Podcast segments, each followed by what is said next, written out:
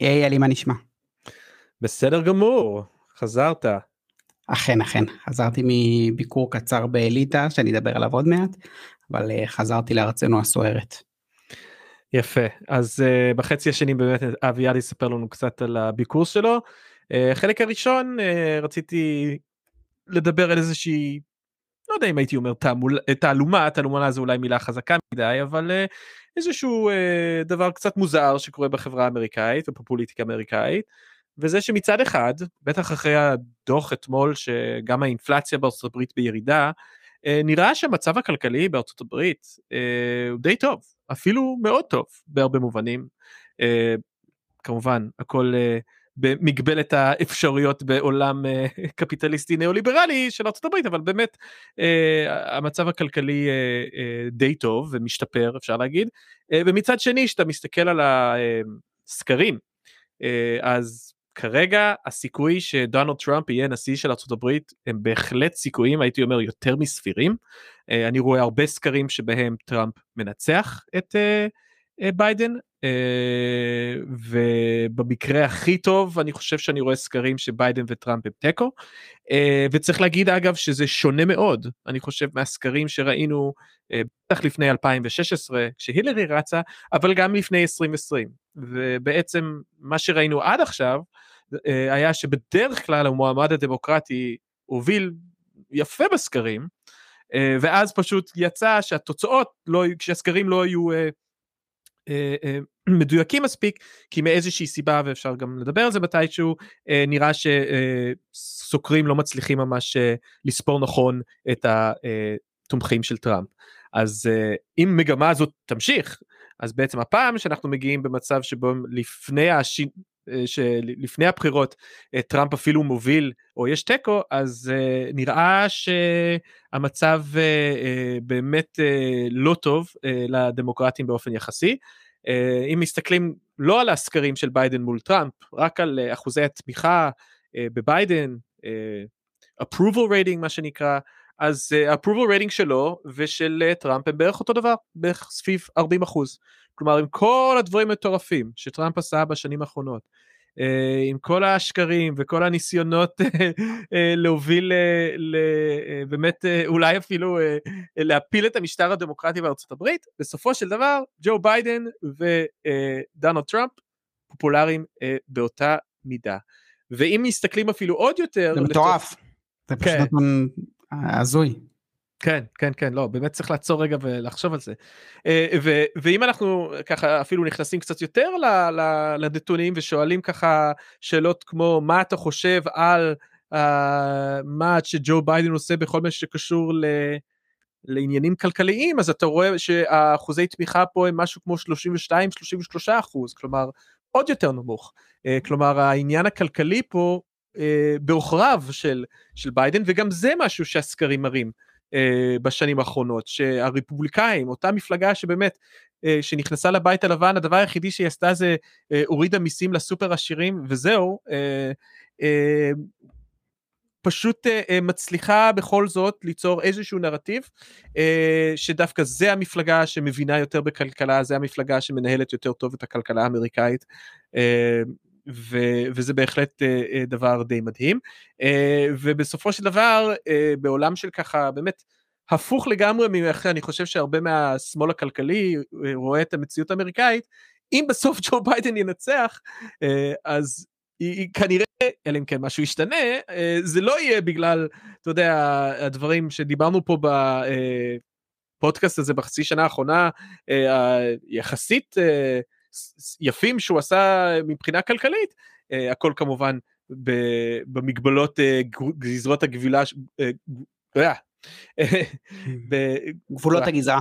תודה. גבול, גבולות הגזרה אה, של הסנאט המאוד ימני שהוא קיבל באופן יחסי, אבל אה, נראה שהוא ינצח בזכות דווקא הדברים האחרים, אה, אה, דווקא מקומות שבהם אה, ביידן יותר פופולרי אפשר להגיד זה סביב נושאים יותר תרבותיים אה, וכולי אז אה, זה ממש תעלומה. אה, וחשבתי מה שאני אעשה זה שאני בהתחלה יעלה כל מיני השערות ככה נזרוק דברים לאוויר למה אני חושב זה ככה אביעד, אני מבקש ממך, תן לי, תן לי דירוג 1 עד 10, כמה אתה חושב שזה טיעון משכנע. ו... או, או, או, או, או, כן, אתה יודע מה זה, ואז בסוף אני גם כמובן רוצה לשמוע ממך, אם יש את דברים ששכחתי. אז, uh, טוב. אז uh, התיאוריה הראשונה, ששומעים אותה הרבה, ג'ו ביידן זקן מדי, שזה בעצם לא כל כך משנה מה קורה מבחינה כלכלית, אנשים פותחים את הטלוויזיה, רואים אה, אותו מדבר, רואים אותו הולך ככה שפוף, היו גם תמונות שלו בחוף הים בדלוור שבוע שעבר, ואין מה לעשות, פשוט uh, בסופו של דבר הפוליטיקה האמריקאית, בטח ברמה של הנשיאי, זה פוליטיקה של הרבה כריזמה, פוליטיקה שהרבה, אתה צריך להביע איזושהי יכולת uh, uh, מצ'ואיסטית אולי אפילו, או בטח של איזושהי יכולת uh, ביצועיסטית, וביידן פשוט זקן. ואם בעצם אותו ג'ו ביידן, אותה, נה, uh, מדיניות כלכלית, אותה ניהול של החברה האמריקאית בשנה האחרונה, אם ג'ו ביידן היה בן... Uh, 65 ולא בין 80 ולא יודע מה כבר, 3, 2, 3, אז, uh, אז הכל היה נראה אחרת. כלומר, זה הגיל. It's not the economy stupid, it's the age stupid. אז מה אתה אומר? כמה אתה נותן, uh, אגב, עוד דבר, אתה יודע, במקום 1 עד 10, אם אתה רוצה, אתה יכול גם לתת uh, מתוך 100 אחוז, איזה אחוז מההסבר אתה חושב שזה, uh, תחליט אתה איך אתה רוצה לדרג את זה. אבל מה, מה דעתך לטיעון הזה? נשמע הגיוני עד שנזכרים שטראמפ קטן ממנו בלדעתי שנתיים שלוש אז כאילו נכון אז אם, אם הוא מועמד מולו אז התירוץ הזה לא כל כך עובד. יפה אגב אתה יודע מי עוד עדיין מצליח בסקרים בצורה מאוד יפה ועד היום הוא עדיין המנהיג הדמוקרטי הכי פופולרי בארצות הברית? אובמה. ברני סנדרס. וואלה. לא, אובמה בכלל לא מכניסים לסקרים האלה, אובמה, כן, ברני עדיין מאוד פופולרי, וזה גם, זה מחזק את הטיעון שלך אולי, כמובן שזה שונה, שאתה נשיא ושאתה אה, הסוציאליסט ככה שמאתגר את המערכת, אבל, אה, אבל עדיין אה, מעניין, אז, אה, אז, אז גיל, אתה אומר, אתה פחות קונה את זה. פחות קונה, למרות שאגב, בדיוק שמעתי את זה השבוע, זה קטע שג'ורג' בוש וקלינטון יותר צעירים מביידן. זה מטורף. נכון, נכון, בהחלט, בהחלט אה, ג'ורג' בוש הבן וגם ביל קלינטון אה, יותר צעירים מביידן, זה באמת מטורף, הוא איש באמת מאוד מבוגר. אמ, אני גם מתקשה, מתקשה קצת עם הטיעון הזה.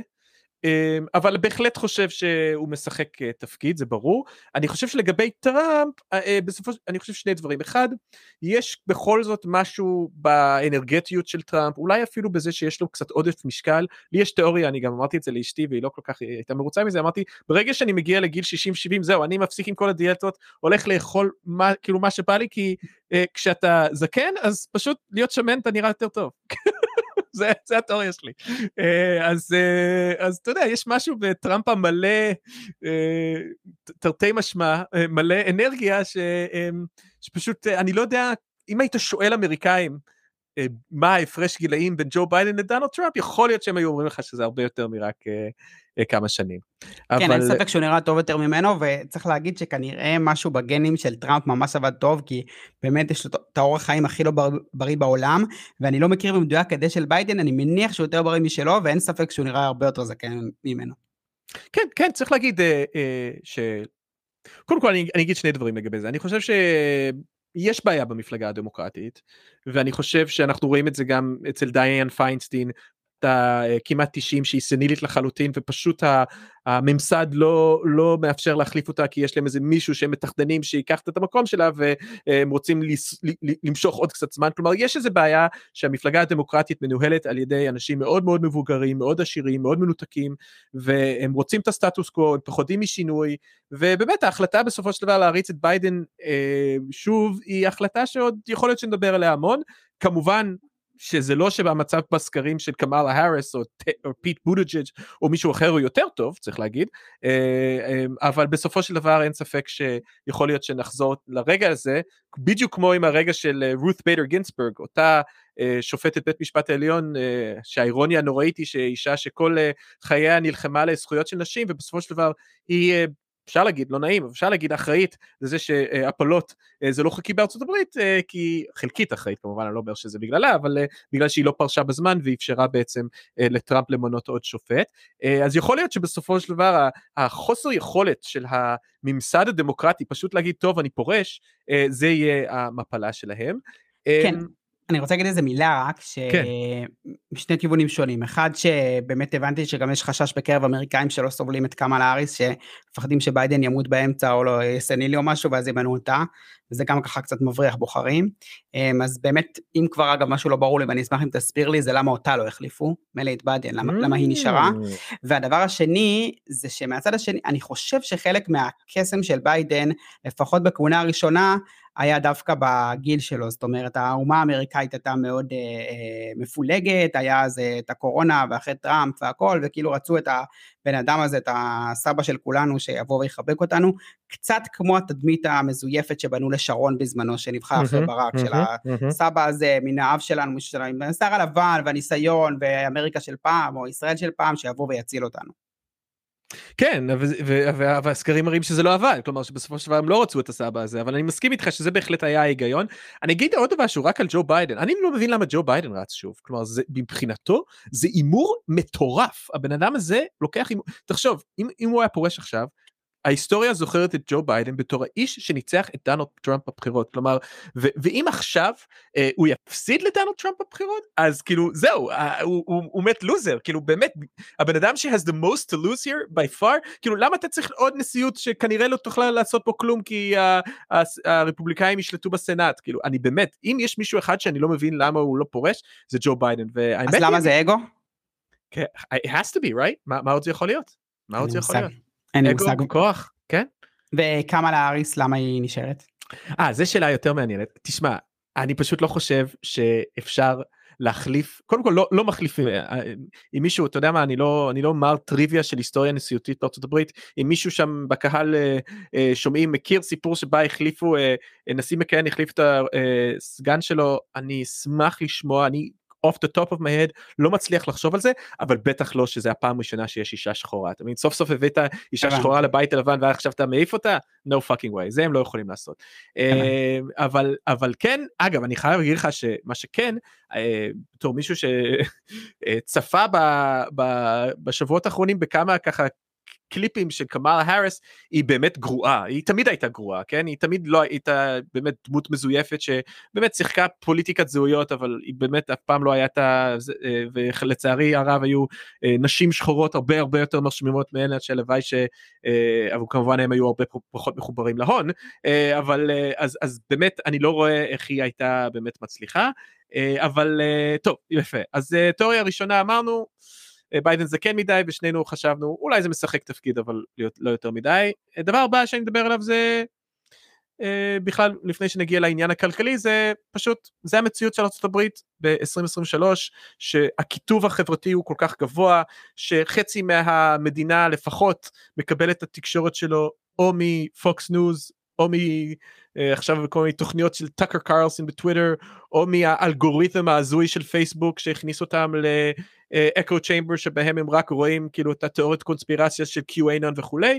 כלומר בסופו של דבר ארה"ב האינטרנט המדיה החברתית הניאו ליברליזם אה, דפק את אמריקה כאילו דפק את הראש של האמריקאים אה, לנסות לחבר בין מציאות מטריאליסטית היום לבין היכולת של הציבור האמריקאי הרחב יותר או לפחות חלק ממנו אה, להבין מה קורה סביבו הוא פשוט אפסי אה, מפ, מפמפמים כל היום בפוקס ניוז בערוצים אחרים כל מיני שקרים על ואפילו לא שקרים אבל פשוט אתה יודע תיאוריות קונספירציה על הנטר ביידן כאילו שזה ו, ולא מדברים על הדברים האחרים ווואלה זה פשוט עובד.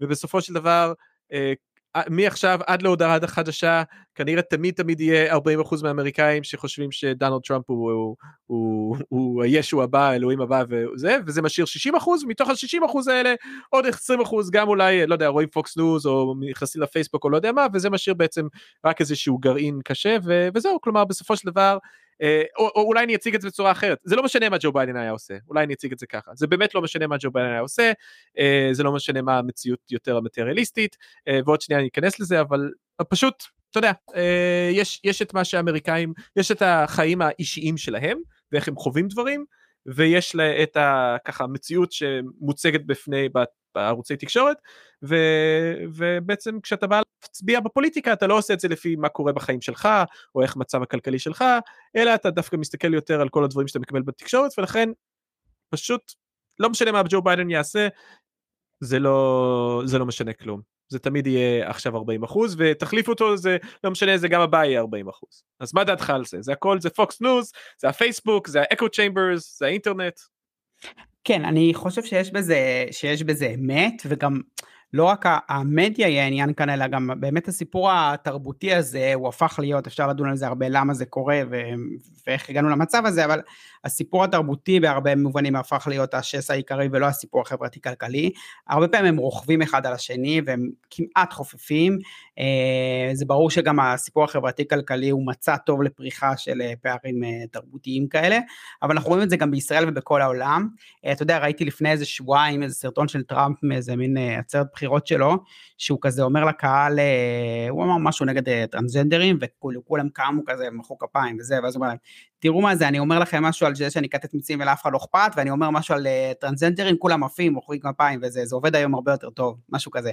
אז משפט כאילו... מדהים, זה רגע מדהים. כן. הוא גם, הוא, אתה רואה שהוא מופתע, הוא, נכון. הוא מופתע מזה, הוא לא, נכון. טראמפ עצמו, כאילו יש לטראמפ לפעמים יכולת באמת uh, מתוך הנרסיסיזם uh, הקיצוני שלו להגיד כאילו באמת דברים אמיתיים uh, שאנשים אחרים היו מסתירים ואתה פשוט אתה צודק זה רגע מדהים שהוא פשוט הוא, הוא בהלם הוא תראו אתכם לפני חצי שעה לא בכלל לפני חצי שנה לא ידעתם בכלל מה זה טרנסג'נדר ועכשיו אכפת לא אכפת לכם משום דבר אחר.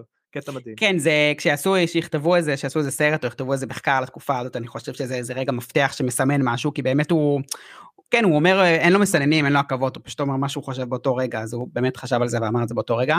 אגב, אני אגיד ממש בסוגריים שזה משהו שמאפיין גם במובנים מסוימים את ביידן, שזה מעניין. שניהם קצת אין להם עכבות ואומרים בדיוק מה שהם חושבים, אבל, אה, כן, אבל אה, אז אני חושב שזה תהליך שקרה בעולם, וכאילו די ברור, וגם באמת מחקרים ש, שמנסים לחקור מה הסיבות של אנשים לתמיכה בימין הרדיקלי וזה, הם באמת מראים שהסיפור התרבותי הוא הכי דרמטי, שהסיפור הכלכלי יש לו מקום, ועוד פעם הוא מצע משמעותי, אבל העניין התרבותי הוא הכי הכי, הכי הוא המשפיע הגדול ביותר.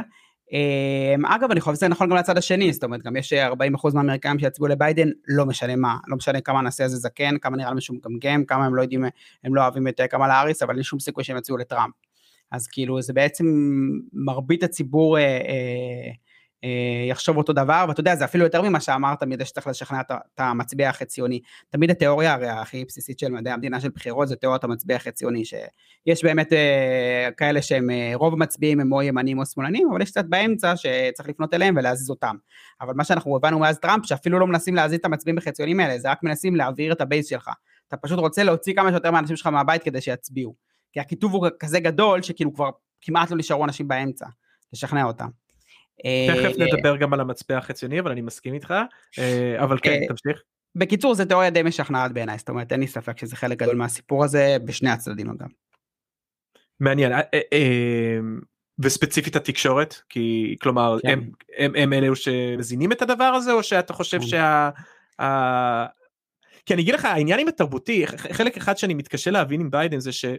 מילא אם ביידן היה שחור, מילא אם ביידן היה woke, אבל בסופו של דבר הם בחרו את הנשיא שבאמת מאוד מאוד מאוד מאוד קשה לתפור עליו את הדימוי הזה של ה, אתה יודע, הפערים התרבותיים האלה, כי בסופו של דבר אה, ג'ו ביידן הוא גבר בן 80 מסקרנטון פנסילבניה, קתולי, אתניק ווייט מה שנקרא כמו פעם, אתה יודע, אה, אה, הכי כאילו אה, מעמד פועלים גבוה, מעמד אה, בינוני נמוך כאילו שיש בארצות הברית, הוא לא, אתה יודע, אה, ברור שהוא יגיד, אתה יודע, דברים כמו Black Lives Matter, והוא יגיד לפעמים, אתה יודע, ינופף את דגל הלהט"ב, אבל זה באמת לא, זה לא, קמאל האריס היא הרבה יותר ווק ממנו כמובן, ואחרים גם, וכלומר, ועדיין, ועדיין זה, זה כאילו, אה, מטריף את המצביעים הרפובליקאים וכולי וזה בעיניי מדהים כלומר כי כן אבל תשמע זה באמת לא משנה אתה יודע תסתכל מה קורה בישראל נגד מה אומרים על הממשלה הקודמת.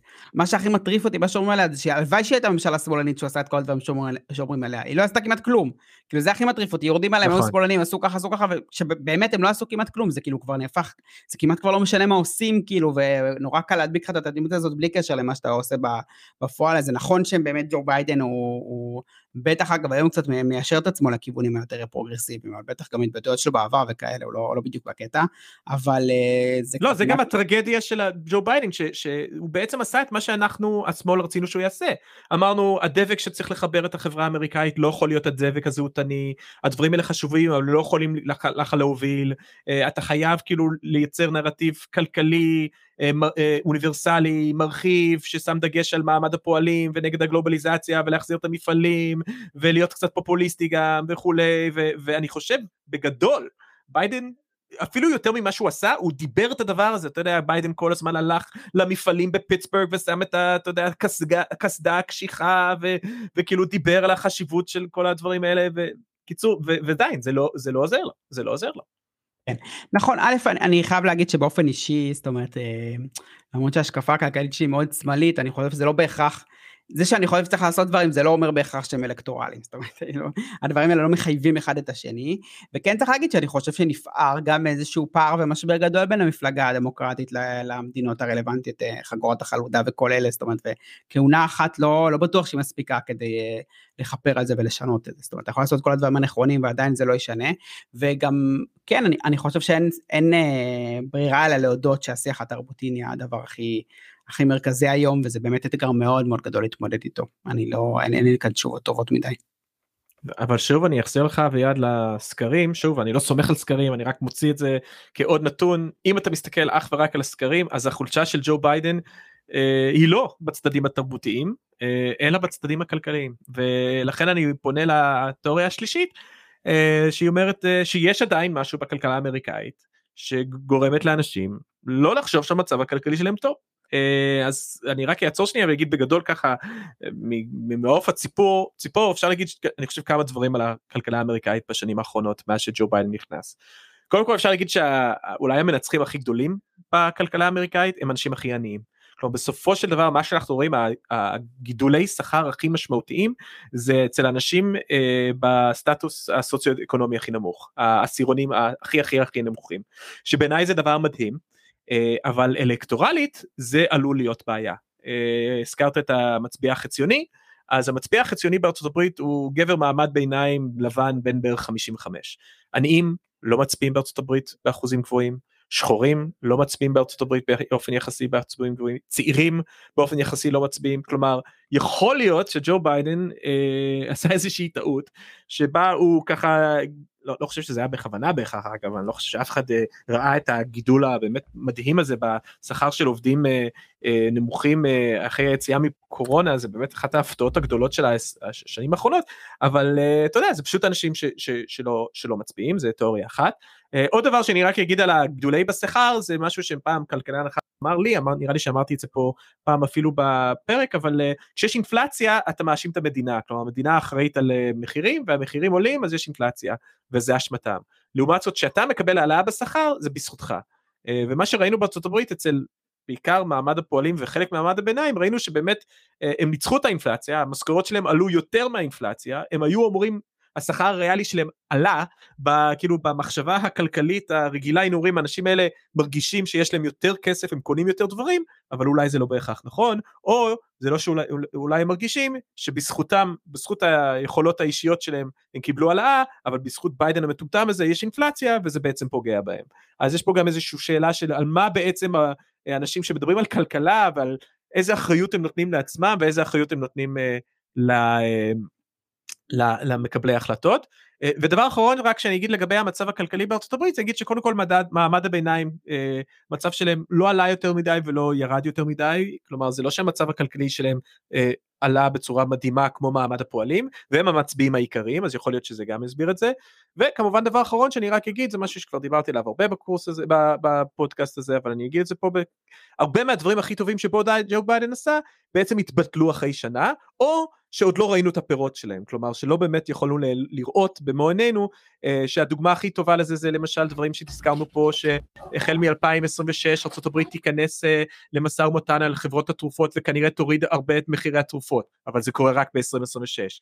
אה, אנחנו מכירים פה את כל הסיפור של ההשקעות המטורפות והיפות שיש באנרגיה ירוקה וכל ההטבות מס וכל ה-industrial policy והחזרה של המפעלים לאמריקה, ובאמת יש בזה דברים מאוד מאוד יפים, אבל אתה יודע, בסופו של דבר, בדיוק היה דיון בטוויטר זה לא באמת מעסיק המון המון אנשים אה, כלומר זה כנראה 80 אלף משרות זה לא המון אה, ובסופו של דבר אנשים לא ממש חווים אה, ככה בימי בחיי היומיום שלהם את התחושה הזאת של וואו איזה יופי שארצות הברית שוב מייצרת צ'יפים או פאנלים סולאריים.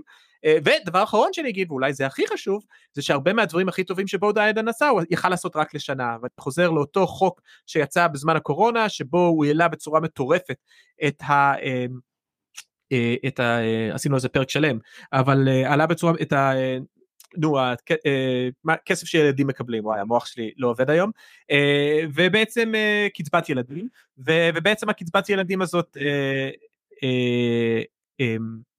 עלתה בצורה מאוד מאוד מאוד משמעותית, זה היה מדהים, זה הוציא מיליונים של אמריקאים מהעוני, ואז אחרי שנה, לא בגלל ג'ו ביידן, אבל זה בכל זאת קרה, בגלל ג'ו מנשן, בגלל ג'ו אחר, אה, בעצם אה, זה בוטל, ובעצם אה, אפשר להגיד פה שיש איזה אולי תהליך שבו האמריקאים הרגישו אה, שהחיים שלהם משתפרים, אבל אז לקחו את זה מהם, ואולי כשלוקחים לך משהו שכבר אה, חווית אותו לשנה, יכול להיות שההרגשה היא אפילו, שהתסכול היא אפילו יותר גדולה, וזה מסביר בסופו של דבר אה, את העניין הזה. אז בקיצור אני רק אסכם את כל הנקודה הזאת שלמרות שאתה יודע בגרפים ובסטטיסטיקות שאנחנו רבים אליהם בטוויטר נראה שהמצב של ארה"ב הולך ומשתפר אבל uh, זה לא תמיד משהו שרואים וכמובן אפשר להגיד דבר אחר שהוא יותר כללי שלמרות העלייה בשכר הריאלי של נגיד עשרה אחוז בקרב uh, אנשים הכי חלשים בארצות הברית עדיין אין להם ביטוח בריאות כמו שצריך השכר דירה עולה בטירוף יש בעיות של אחרות כלכליות וחברתיות מאוד קשות אז אתה יודע גם עשרה אחוז עלייה בשכר ריאלי זה יפה, אבל כנראה שלא משנה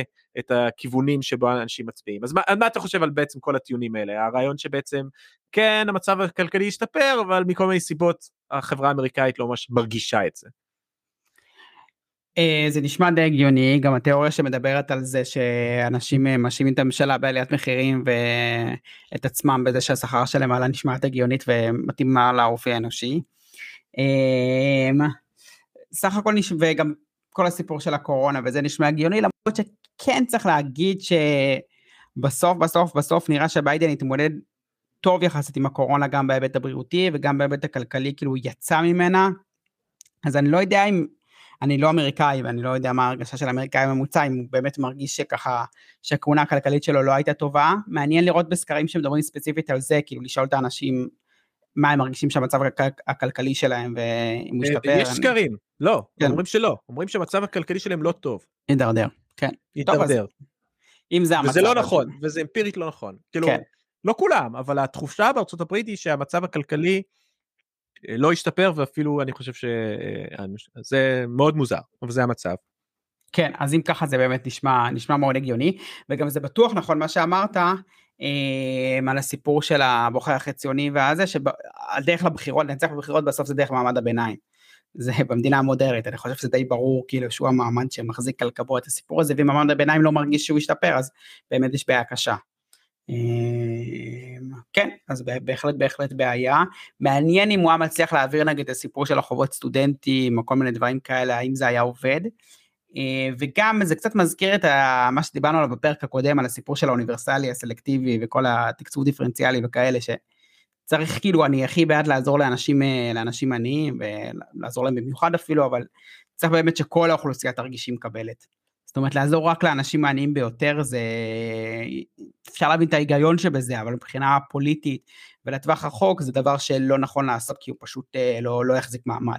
זאת אומרת כל האוכלוסייה, או לפחות רובה הגדול, צריכה להרגיש שהמצב שלהם משתפר ושהם מקבלים, מקבלים מהממשלה ומהצעדים שלה ולא רק החלשים ביותר. אמ, כן יפה אגב צריך להגיד גם בסופו של דבר שגם חלקים מהדברים שג'ו ביידן עשה סתם דוגמה טראמפ אה, חילק בסוף יותר כסף בצ'קים כלומר אה, אתה יודע דברים כאלה שאולי אנשים זוכרים אה, באמת פשוט ביידן עשה פחות או עשה שונה וכולי. טוב יפה יש זהו זה זה בגדול הסיבות שאני רואה אני מאוד מוטרד ממה שקורה בארצות הברית אני חושב שיש סיכוי מאוד טוב שטראמפ ינצח אני גם לא חושב שהולך להיות משהו הולך להשתנות במיוחד בזמן הקרוב.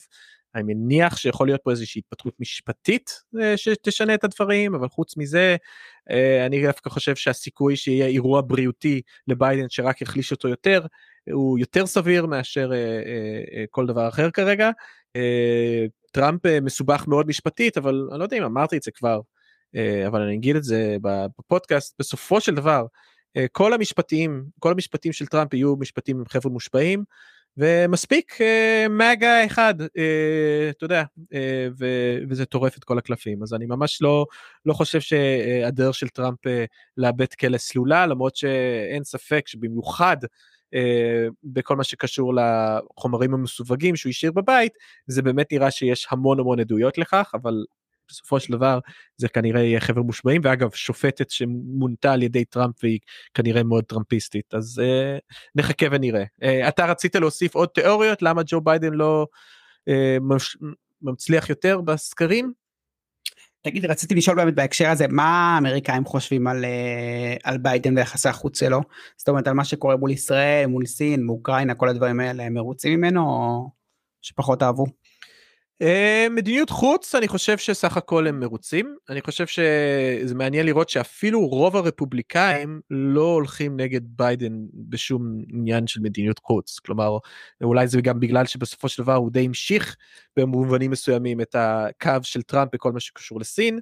אה, הרפובליקאים בדרך כלל מאוד אוהבים שחברות הנשק האמריקאית מקבלות הרבה כסף, עכשיו התקציב הצבאי עולה בטירוף עם כל הנשק שעובר לאוקראינה. אז נכון שיש אה, אה, אנשים כמו דה סנטיס שמדברים נגד המלחמה באוקראינה, אבל דה סנטיס הוא לא בן אדם פופולרי והוא כנראה לא יהיה הנשיא של ארצות הברית, ולכן נראה על פניו שבסופו של דבר המדיניות חוץ פה, כמו תמיד, לא משחק תפקיד. אגב, משהו ש... לא, לא רוצה לדבר על זה עכשיו, זה נושא שצריך להיכנס אליו יותר, אבל גם כל מה שקשור לישראל, אנחנו רואים איזו תופעה מעניינת שנראה שצעירים אה, אוונגליסטים קצת מתרחקים מישראל, ובאופן כללי לא בטוח שכל הקלף הזה של ישראל הוא כזה דבר אה, להיט בקרב רפובליקאים כלומר זה שביידן יורד על ביבי ולא מזמין אותו וכולי זה זה כנראה לא רק שזה לא מפריע לדמוקרטים שזה בטוח לא מפריע להם אה, זה כנראה גם לא מפריע וגם לא ליהודים הליברליים כמובן שלא מפריע להם אבל כנראה שזה גם אפילו לא מצביע להרבה מאוד מצביעים אה, אה, רפובליקאים ולכן אה, לא אני לא חושב שמדיניות חוץ בדרך כלל משחק תפקיד פה אה, אלא אם כן יש מלחמה אה, כמו עיראק, אה, וגם פה, אני, אני לא רואה שזה משחק תפקיד. כן, הבנתי. כן, אני, האמת שהכי משכנע אותי זה הסיפור הזה של ה... זה העניין התרבותי, עם השילוב שבאמת כנראה בסיפור הכלכלי אנשים לא מרגישים ש... שיש להם איזה שיפור משמעותי לפחות, זאת אומרת אם, אם הם מרגישים משהו דרמטי בכלכלי אולי זה מתגבר על זה, אבל בסוף נראה לי שמה שמאיים על אנשים היום זה באמת העניינים התרבותיים, שזה כמובן קשור גם לתקשורת ומה שאמרת, ולתקשורת ורשתות חברתיות וכל מיני, אה, כל מיני דברים אחרים שמתרחשים בעולם. כן, אה, האמת היא אולי הם צודקים, כי בסופו של דבר לא היה שינוי דרמטי, כלומר זה עדיין ניאו-ליברליזם, אה, ג'ו מנשן לקח חלקים הכי כאילו, אתה יודע, מהפכניים בתוכניות של ביידן וזרק אותם לפח, אתה יודע, בסופו של דבר, אתה יודע, in the grand scheme of things, כן, המצב הכלכלי קצת משתפר, ואולי באמת זה לא צריך להפתיע אותנו, כי השינויים הבאמת המבניים, העמוקיים, המהפכנים, uh, אתה יודע, שדיברו על uh, משהו שדומה לרוזוולט וכולי, אז uh, זה לא קרה, uh, וכנראה גם לא יקרה, ו- ולכן אולי זה פחות צריך להפתיע אותנו.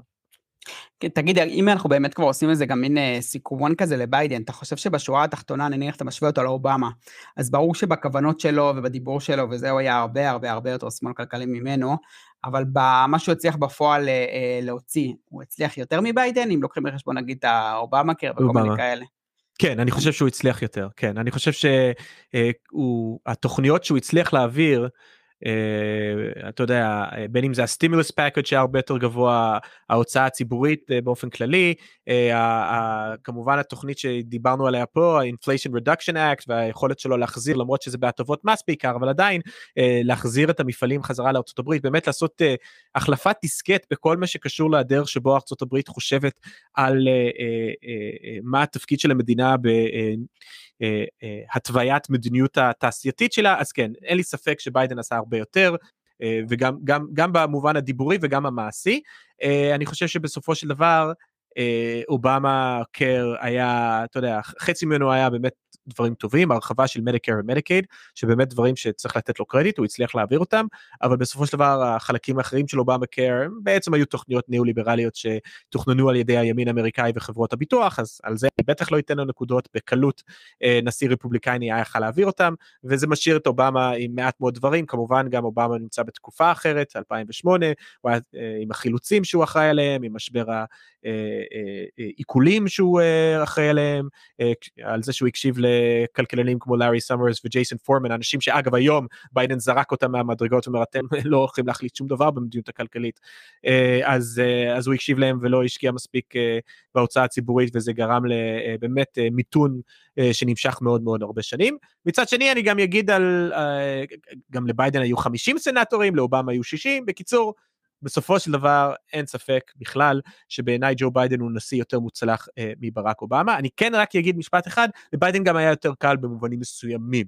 אה, אובמה היה עדיין בשיא של העידן הניאו-ליברלי שבה כולם חשבו שאי אפשר להגדיל את ההוצאה הציבורית שזה הדבר הכי נורא בעולם, ובעצם אנחנו יודעים שעכשיו אנחנו נמצאים בתקופה שמכל מיני סיבות שאני לא אכנס להם פה, דברים שכבר דיברנו עליהם, אה, אפילו הכלכלנים ראינו את זה בזמן הקורונה הכי הכי ניאו-ליברלי אמרו לא לא אפשר להגדיל את היחס חוב תוצר חוץ מישראל כמובן ששם אנחנו עדיין אה, חיים אה, אה, בשנות התשעים כאילו אבל אז גם לאובמה אתה יודע הרי גם ביידן בסוף היה לו יותר קל כאילו כל התוכניות של ביידן בסופו של דבר הוא לא מעלה מיסים על עשירים הוא פשוט מדפיס יותר כסף מגדיל את הגירעון מגדיר את החוב כאילו אתה יודע זה דברים שכנראה שאובמה לא יכל לעשות אותם והוא יכל אז, אז צריך לקחת גם את זה בחשבון.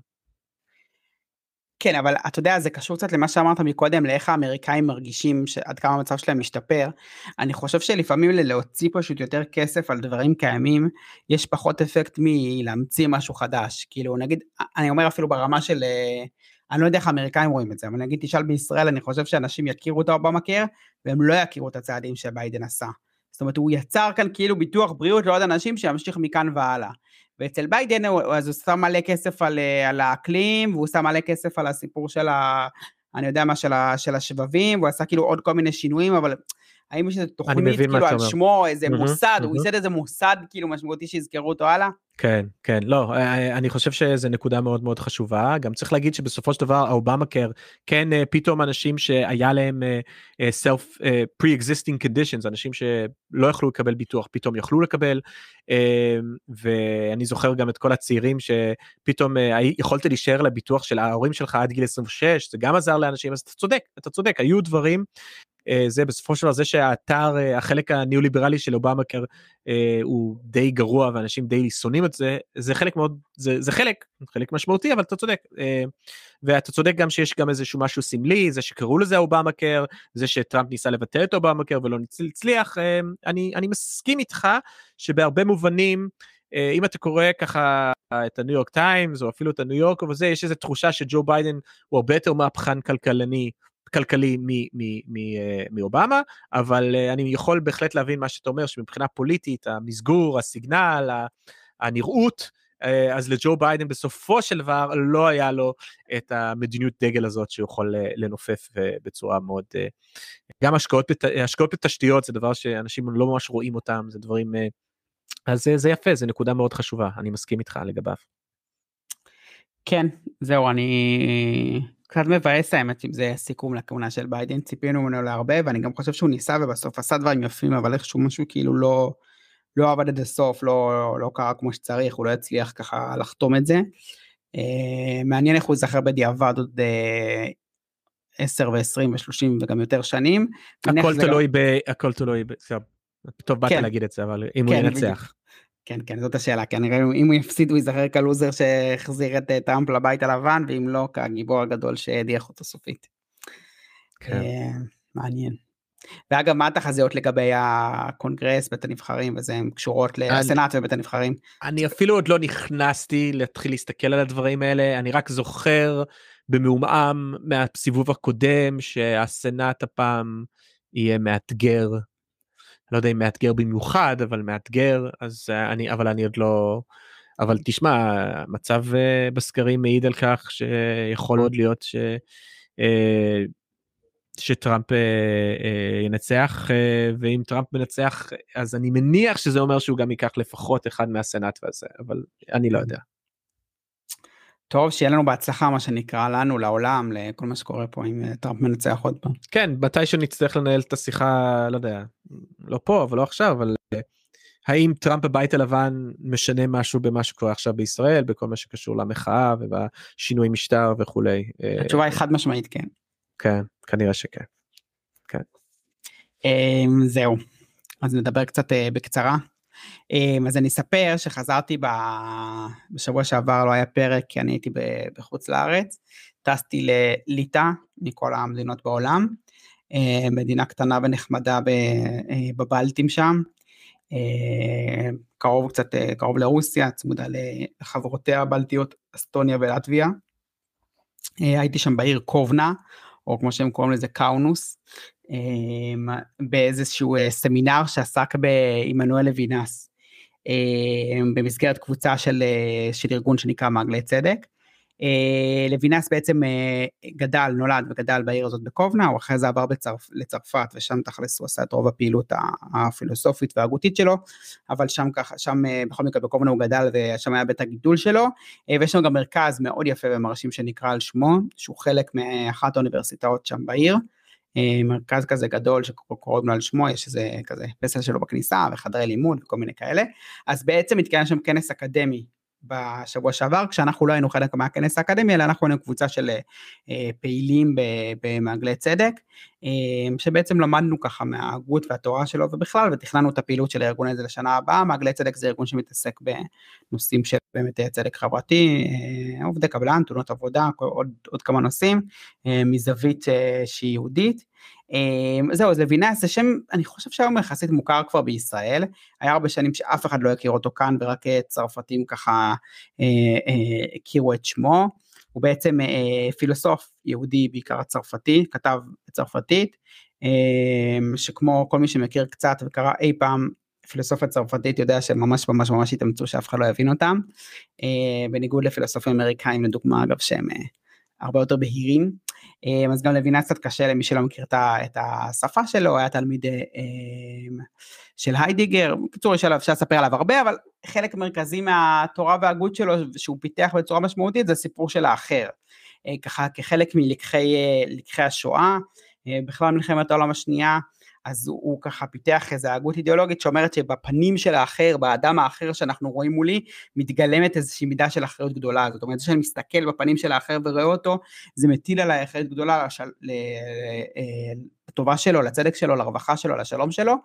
אמ, וגם מה שמעניין אני חושב, והוא כתב ככה באמת הרבה ספרי פילוסופיה בהקשרים האלה, כמובן הרבה יותר מפותח ועמוק ממה שאני מדבר עכשיו, אה, הוא גם התעסק והוא ככה, הכל היה בהלימה להגות היהודית, הוא ראה את הדברים האלה כדברים שכתובים בהגות היהודית, וגם חלק משמעותי מה שהוא עשה זה שהוא תפס את התרבות היהודית, המסורת היהודית ככזאת ששמה דגש מאוד מאוד גדול על המעשה דווקא, ולא על הפילוסופיה וההתפלספות, והיא מטילה באמת איזושהי אחריות על האדם אה, לפעול בעולם כדי לשפר את המצב שלו ולתקן אותו ולעזור לאנשים האחרים.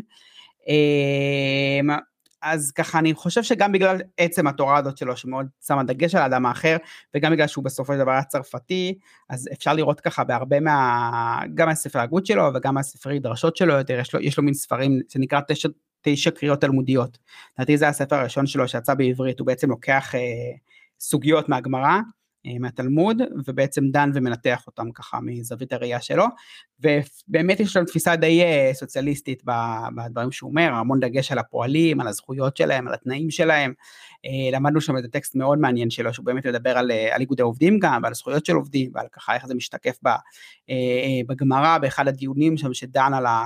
פשוט דיון על זכויות עובדים האם מגיע להם אוכל, איזה אוכל מגיע להם, מה קורה כשאין חוזה בין העובדים, אז מה, איך קובעים בעצם מה היו התנאים שלהם, אה, וככה כחלק באמת ממה שאמרתי קודם, גם הדגש על הראייה של האחר, וגם הדגש על מה שקורה בפועל ולא על איזה התפלספות, אז הוא ככה שם, אז הוא מדגיש את החובה של העובד, אה, אה, של המעביד, סליחה, כלפי העובד, ואת זה שדווקא החובה המטריאלית הזאת, הכספית הכלכלית, היא דווקא איזה דבר סופר חשוב ומשמעותי, וככה הוא ההגשמה של הדת. היינו שם גם, לנו קטע מגניב, אמה גולדמן, שהיא גם אה, יהודייה, ילידת אה, קובנה, נולדה ככה בסוף המאה ה-19, אה, גם שם בקובנה, למשפחה יהודית מסורתית, היא בגיל יחסית צעיר היא עברה לארה"ב, הייתה שם מאוד פעילה, היא הייתה ככה מהזרם האנרכיסטי, סוציאליסטי או קומוניסטי, אוהבים לקרוא היום מימין למפגינים נגד המחאה, למפגינים אנרכיסטים, בתור איזה כינוי גנאי, אבל אנרכיזם זה זרם מאוד מאוד מעניין.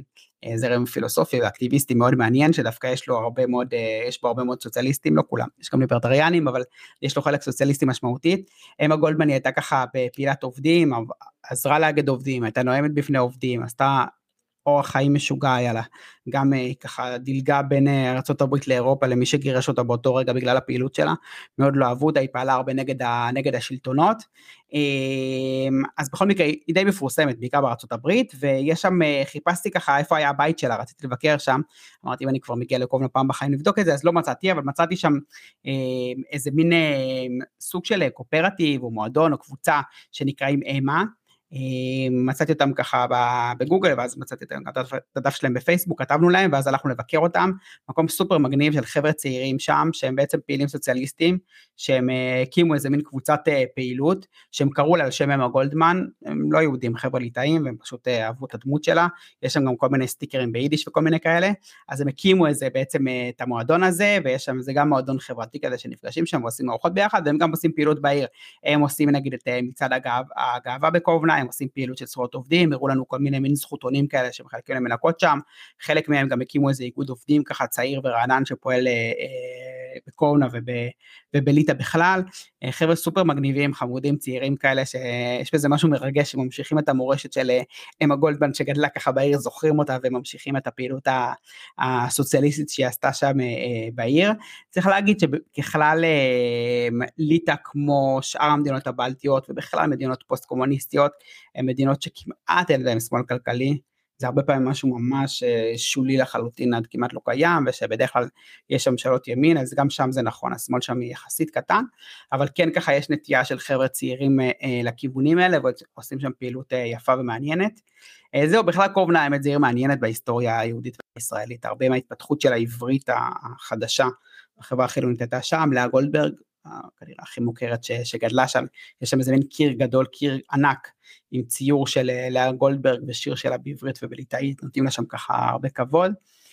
אה, וזהו, האמת שהיה מדהים לראות שעד כמה ליטא, שהיא מדינה שמבחינת התוצר שלה היא לנפש, זה בערך 25% אה, פחות מישראל, עדיין היא מדינה אירופאית שאנשים שם המרחב הציבורי פשוט נראה מדהים, גם יפה, גם מכבד, גם תחבורה ציבורית מצוינת, מדרכות רחבות, עירוניות מדהימה כאילו של אה, בתי, עירוב שימושים, בתים מתחתיהם, אה, מתחתם עסקים, כאילו משהו שם פשוט בא, באירופה אני חושב, ב, היחס לאנשים, היחס למרחב הציבורי, פשוט אה, משהו שם נכון ועובד טוב אפילו במדינות חלשות יחסית שהן לא, לא מדינות עשירות ובהקשרים האלה צריך להגיד שזה די אה, מעורר קנאה למען האמת. אה, זהו, ואני אגיד לזה רק עוד מילה שבאמת אני, אני חושב שכאילו ב, בימים האלה שאנחנו רואים באמת את הממשלה הזאת שכמעט בכל היבט אפשרי אה, ככה פועלת בצורה הכי אגרסיבית שהיא יכולה גם בסיפור המשפטי אבל לא רק גם ביחס לפלסטיני גם סתם ביחס, ביחס לנשים ללהט"ב סתם ביחס לחלשים לעובדים. אה, מציגה איזה דמות מאוד מאוד אה, מצ'ואיסטית כזאת כועסת נקמנית אה, סופר גם ימנית וגזענית. אז היה מעניין להיזכר שיש גם קיום יהודי אחר של דרכים אחרות, כי יהודי גם שיש לו איזה עומק ומסורת ואיזושהי אה, המשך של קהילה שישבה שם הרבה מאוד שנים, ולהיזכר שגם האופציה הזאת קיימת. אה, יפה. אמ, שאלה, משהו שלא הבנתי שדיברת, לוינס, אוקיי, הוא היה יהודי, אבל גם הרבה מההגות שלו היא סביב היהדות? הוא עוסק ביהדות גם בהקשר הזה. כן כן. הוא, תא, הוא, הוא תיאולוג הבנתי אוקיי אוקיי אוקיי. כן כן הוא ממש אה, יש לו גם כאילו אתה יודע זה שיח בסוף הוא, הוא, הוא כאילו היה בברנז'ה הצרפתית הפילוסופית אז הרבה מהשיח הוא סביב הדברים שלהם כן אבל הוא מאוד יהודי מבחינת, מבחינתו ההגות הפילוסופית שלו היא הגות יהודית. כאילו מבחינתו הוא מציב את ההגות הזאת כזה איך שהוא מבין כאילו את היהדות וזו התשובה היהודית שלו לחלק מהקשיים והסוגיות הפילוסופיות שעלו באותה תקופה בצרפת. ואז האחר במקרה הזה זה, זה הגוי? כאילו הלא יהודי? Uh, זה גם, כן, צריך, זה, זה כאילו פשוט, uh, זה כל אחד כאילו שהוא לא אני גם ברמה הכי פשוטה. סתם אדם אחר שאני רואה ברחוב, אה, פועל, עובד, סתם שכן, מישהו שאני פוגש, כאילו איזשהו דגש מאוד מאוד גדול על האחריות שיש לי כלפיו לשפר את המצב שלו, זה כמובן גם אדם לא יהודי, הוא כן מאוד uh, בהגות שלו, הוא, היא יחסית אוניברסלית, זאת אומרת הוא באמת מדגיש את האחריות גם כלפי לא יהודים ולא כלפי מישהו שהוא לא חלק מהקבוצה המיידית הלאומית. אבל זה לאו דווקא אחר, זה פשוט, זה באמת ברמה, פשוט כל אחד שהוא לא אני, והדגש החזק שלו הוא על האחר ועל הפנים. איך שהפנים שלו, הפנים האנושיות, שהם איזה מין אה, מופע ייחודי כזה, אתה יודע, יש קטע כזה, נכון שכולנו, אנחנו תמיד מזהים פנים בכל דבר, שקע נראה לנו כמו פנים, או כל, יש ממש איזה משהו במוח שאחראי על זיהוי של פנים. אז הפנים האנושיות האלה שהם איזה משהו ייחודי, הם בעצם אה, מטילות האחריות הזה. זה קצת אה, עוד פעם כמסקנה לדה-הומניזציה שהייתה בשואה, זה כאילו מין ניסיון לתת לזה קונטרה, משהו, משהו שהוא הפוך לזה. יפה. ועוד שאלה, אז, אז המעגלי צדק וה... הרצון שלכם לבקר פה זה בעצם באיזשהו ניסיון לייצר איזושהי אלטרנטיבה פילוסופיה יהודית אלטרנטיבית כלומר זה בגלל זה בחרתם כי אני מניח שיש כנסים על הוגים שמאלנים אחרים. גם אני לא חושב שלוינס הוא בן אדם שבהכרח אה, מזוהה עם השמאל הכלכלי נכון לא, לא חושב שהוא הוא היה סוציאליסט או משהו כזה הוא היה מעורב ב, במפלגות סוציאליסטיות או דברים כן. כאלה. אמ, תראה קודם כל כן כאילו מגלי צדק זה חבר'ה שרובם אה, אה, הרוב על איזשהו רצף דתי או יהודי או כאילו שאכפת להם מהנושאים האלה ומנסים לפתח גם הגות הם בעיקר עושים פעילות כאילו אני אני כזה נורא מלמעלה כזה אבל אה, עשו לא יודע עשו הרבה פעילות סביב באמת אה, תאונות עבודה בעיקר אה, עובדים ערבים סביב עובדי קבלן סביב עוד כמה נושאים נכון אה, נושאים כאלה ומתעסקים גם בלימוד ובהגות ובאמת ניסיון לפתח אלטרנטיבה קצת למה שיש כרגע לוינס אולי היה מאוד פעיל וגם היה בו משהו קצת לא אה, לא רדיקלי אבל הוא כן היה כאילו. אה, סימפטי, אתה קורא את הדברים שלו, הוא אומר שם דברים שבטח בהקשר הישראלי הם אה, סוציאליסטים, כאילו, שהם מאוד בעד הפועלים, מאוד בעד העובדים, בעד זכויות עובדים, בעד איגודי עובדים, כאילו, כן, יש לו הרבה, הרבה דברים כאלה. אז כן זה משהו, כאילו, שקשור לה, לעמדה שלו ולתורה שלו. כן, יפה. Uh, לגבי אמה גולדמן, אני רק אגיד, כמובן, טוב, אפשר לעשות על זה פרק שלם, אבל uh, uh, היא וחבר שלה ניסו לרצוח את uh, פרק שהוא היה בעצם המוציא לפועל של קרנגי שהיה uh, היוזם של אחת השביתות הכי עקובות בדם בארצות הברית uh, סביב uh, הניסיון של קרנגי לשבור, לשבור את איגודי עובדי הפלדה בשנות התשעים בפיטסבורג. Uh, עד היום אתם יכולים ללכת לבית של פריק uh, שזה uh, אחוזה מטורפת ב Fifth Avenue uh, איפה שהוא אסף את כל ה... אוצרי אומנות שהוא uh, קנה לאורך כל חייו מזה שהוא uh, uh, דרס uh, ורמס uh, עובדים אבל uh, בסופו של דבר הם לא הצליחו לחסל את פריק. uh, חבר שלה הלך לכלא היא הצליחה לברוח אחרי זה גם חשבו שהיא מעורבת uh, ברצח של מקינלי שנשיא אמריקאי שנרצח על ידי אנרכיסט אבל במקרה הזה היא לא הייתה מעורבת. בקיצור uh, אין ספק שזו תקופה uh, מאוד מאוד מעניינת ואני מסכים איתך שהיום אנרכיזם Uh, הרבה פעמים יש לו קנוטציות אפילו uh, יותר ליברטריאניות אבל אז באמת ה anarcho syndicalists היו ככה מובילים uh, של הרבה מהאנרכיה הרבה מהאנרכיזם של תחילת המאה ה-20 בטח בארצות הברית וגם באירופה היה קשור uh, בהחלט לרעיונות סוציאליסטיים פשוט פחות סמכו על המדינה שהיא זו שצריכה להיות המוציאה לפועל וכנראה לאור מה שאנחנו רואים לגבי הקומוניזם כנראה שזה הם צמחו אולי אה, הם צדקו אה, שאולי אה, צריך מודל במובן הזה שהוא לא רק המדינה הריכוזית. אמ, הדבר האחרון שאני אגיד לגבי ליטא שהיה מאוד מעניין לשמוע זה התהייה אני לא יודע אני לא מספיק כמה אתה חושב דיברת על המרחב אירופה וכמה בעצם אנחנו יכולים לתת קרדיט פה בעצם פשוט לקומוניזם? כלומר או שלמרות שאתה צודק שכשאני חושב על ערים כמו כמובן פריז או אנגליה כמו מדינות שאף פעם לא באמת היו קומוניסטיות אז גם להם יש ברור שיש להם מערכת תחבורה ציבורית אה, אה, הרבה הרבה הרבה יותר מוצלחת מישראל אבל אני תוהה באמת מה איך ישראל כל כך נדפקה מהמרחב והתחבורה הציבורית וכן אני בסופו של דבר אה, מניח אולי שההסבר הכי פשוט זה שהמדינות האלה שהקימו את הרשתות התחבוריות שלהם זה היה לפני גם העידן של המכוניות אבל אולי אפילו יותר חשוב לפני העידן הניאו-ליברלי ובאמת פשוט הרעיון של השקעה ציבורית היה הרבה הרבה יותר חזק. אבל אני תוהה כמה פשוט במקרה של ליטא לא יודע זה לא באמת משהו שם תהייה כמה זה באמת קשור פשוט לעבר הסובייטי שלה כלומר אה, שבכל זאת. אה, לא יודע יש דברים אתה מרגיש את זה מאוד שאתה במזרח גרמניה שאתה מרגיש את המערכת. כן. בדיוק באתי להגיד בברלין רואים את זה כן בגרמניה ממש רואים את זה שבכל זאת בלי לשבח יותר מדי את הקומוניזם תחבורה ציבורית הוא ידע לעשות מצוין ובאמת כן. במערב פשוט סמכו יותר מכונות פרטיות. כן, זה באמת קטע. שמאוד מאוד בולט. נכון. טוב תודה לכולם תשמרו על עצמכם. ואנחנו נתראה בשבוע הבא עם עוד פרק. יאללה ניפגש ביי.